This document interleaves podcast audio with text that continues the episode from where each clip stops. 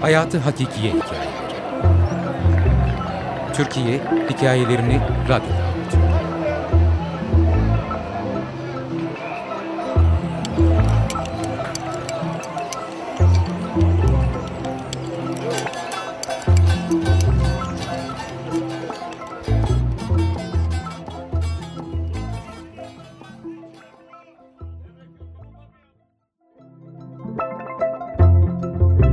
Düşersen ben varım.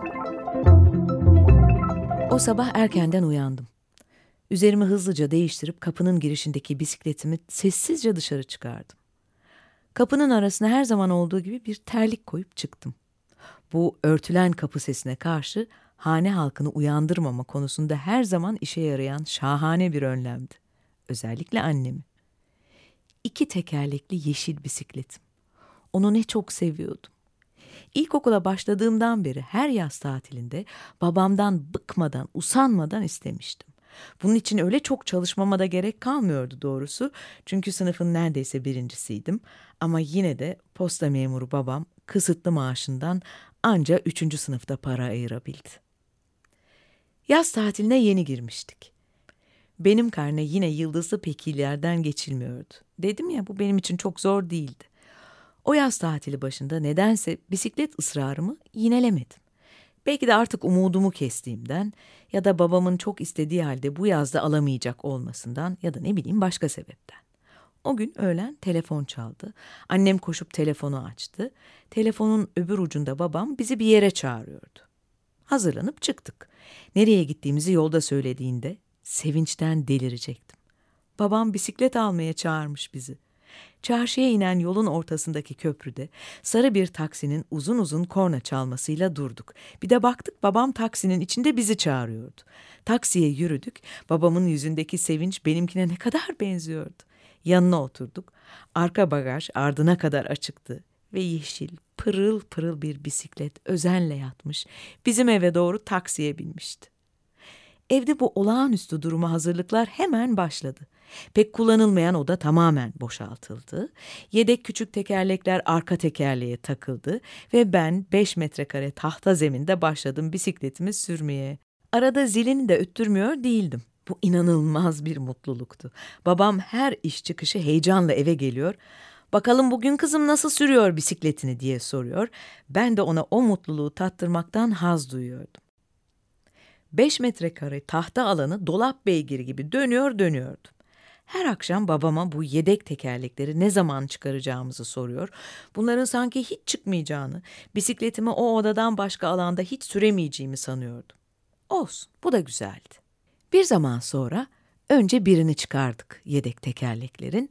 Bir müddette öyle dolandım odada. Sonra babam bir akşam geldiğinde o müthiş müjdeyi verdi.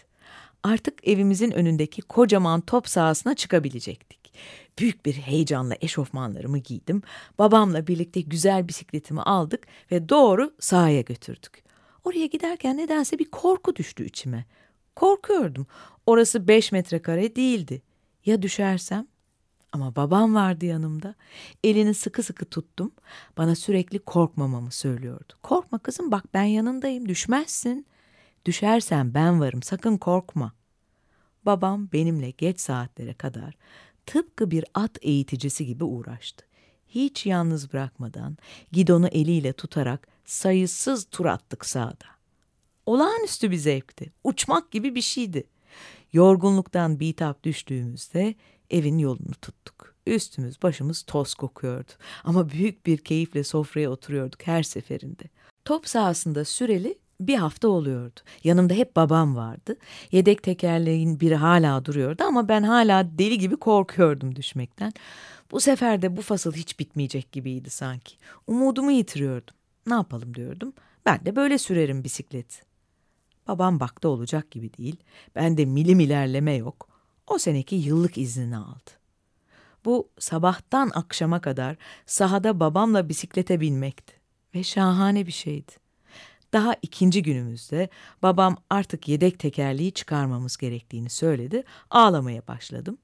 Düşünsenize iki tekerleğin üstünde nasıl dururdum? Babam ne kadar cesaret verici söz varsa hepsini söyledi bir bir. Yaparsın kızım, korkma. Ben varım yanında düşmezsin. Hem düşsen ne olacak? Bir iki çizik olur, sararız, korkma. Başka seçeneğim de yoktu zaten. Mecburdum iki tekerleğin üstünde durmaya. Çünkü o iki tekerlekli bisikletti. Birkaç gün babamın gidonu bırakmasına izin vermeden iki tekerlekle sürdüm bisikletimi. Böyle kolaydı. Babamın tuttuğundan emin içim rahattı. Sonraki günlerde bir anlık bırakmaya başladı babam gidonu. Hop yamulmaya başladım. Hemencecik doğrultuyordu beni. Ama yüreğim ağzıma geliyordu her seferinde. Yine az bir şey bırakıyordu. Ben yine hop yuvarlanıyordum. Gel zaman git zaman bırakmalar uzamaya başladı. Artık yamulmamaya başladım. Basbayağı durabiliyordum bisikletimin üstünde. Hatta epey gidebiliyordum da. Babam benim yamulacağımı hissedip hemen yanıma koşuyor tutuyordu beni. Ama bisiklete tek başına oturmak hala çok büyük sorundu benim için. İlla babamın oturtması gerekiyordu. Sonra bir çözüm bulduk beraber. Koca bir taş kestirdik gözümüze. O taşın yanında taşa basarak binebiliyordum bisiklete. Sonrasında babam hep yakınımda oluyordu. O sabah o erkenden uyanıp sessizce bisikletimle çıktığım sabah babamın izninin son günüydü. Artık işe başlaması gerekiyordu. Bu benim son günümdü. Artık yalnız kalacaktım. Artık sadece akşamları gelebilirdi babam. Zaten o kadar yormuştum ki onu. Adam yıllık izninde benle uğraşmak zorunda kalmıştı. Tüm bunları düşünüp bu işi bugün halletmeye karar verdim. Yol boyunca düşmeyeceğim, düşmeyeceğim deyip durdum içimden. Heyecan korkuya karışmıştı. Midem bulanıyor mu, başım dönüyor mu anlamıyordum. Başka bir gezegende gibiydim. Ortalıkta hiç kimse yoktu. Her taraf sessiz. Top sahası, bisikletim ve ben yapayalnızdık. Dizlerim titriyor, ellerim sürekli terliyordu. Bir ara vazgeçip geri dönmeyi düşündüm ama hayır.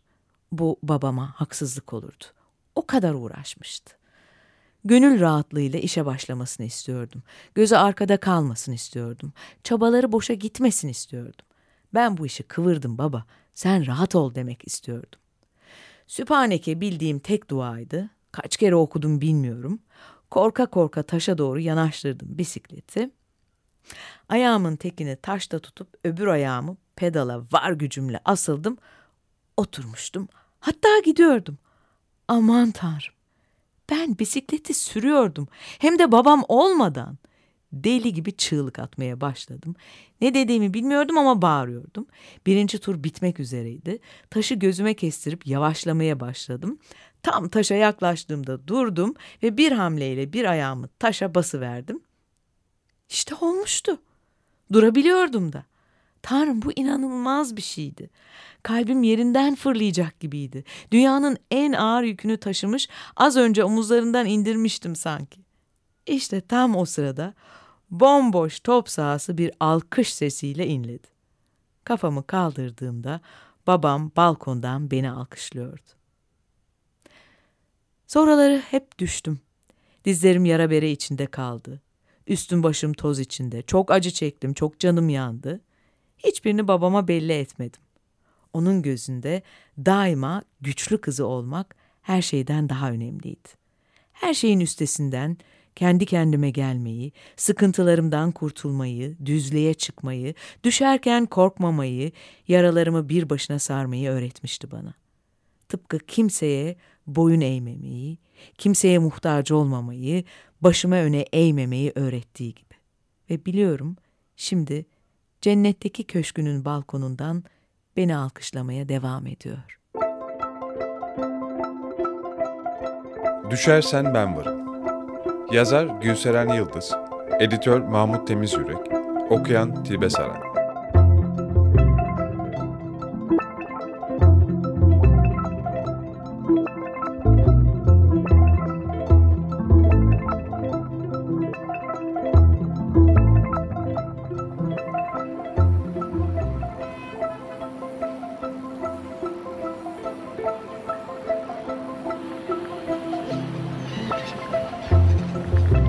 Hayatı Hakikiye Hikayeleri. Türkiye Hikayelerini Radyo'da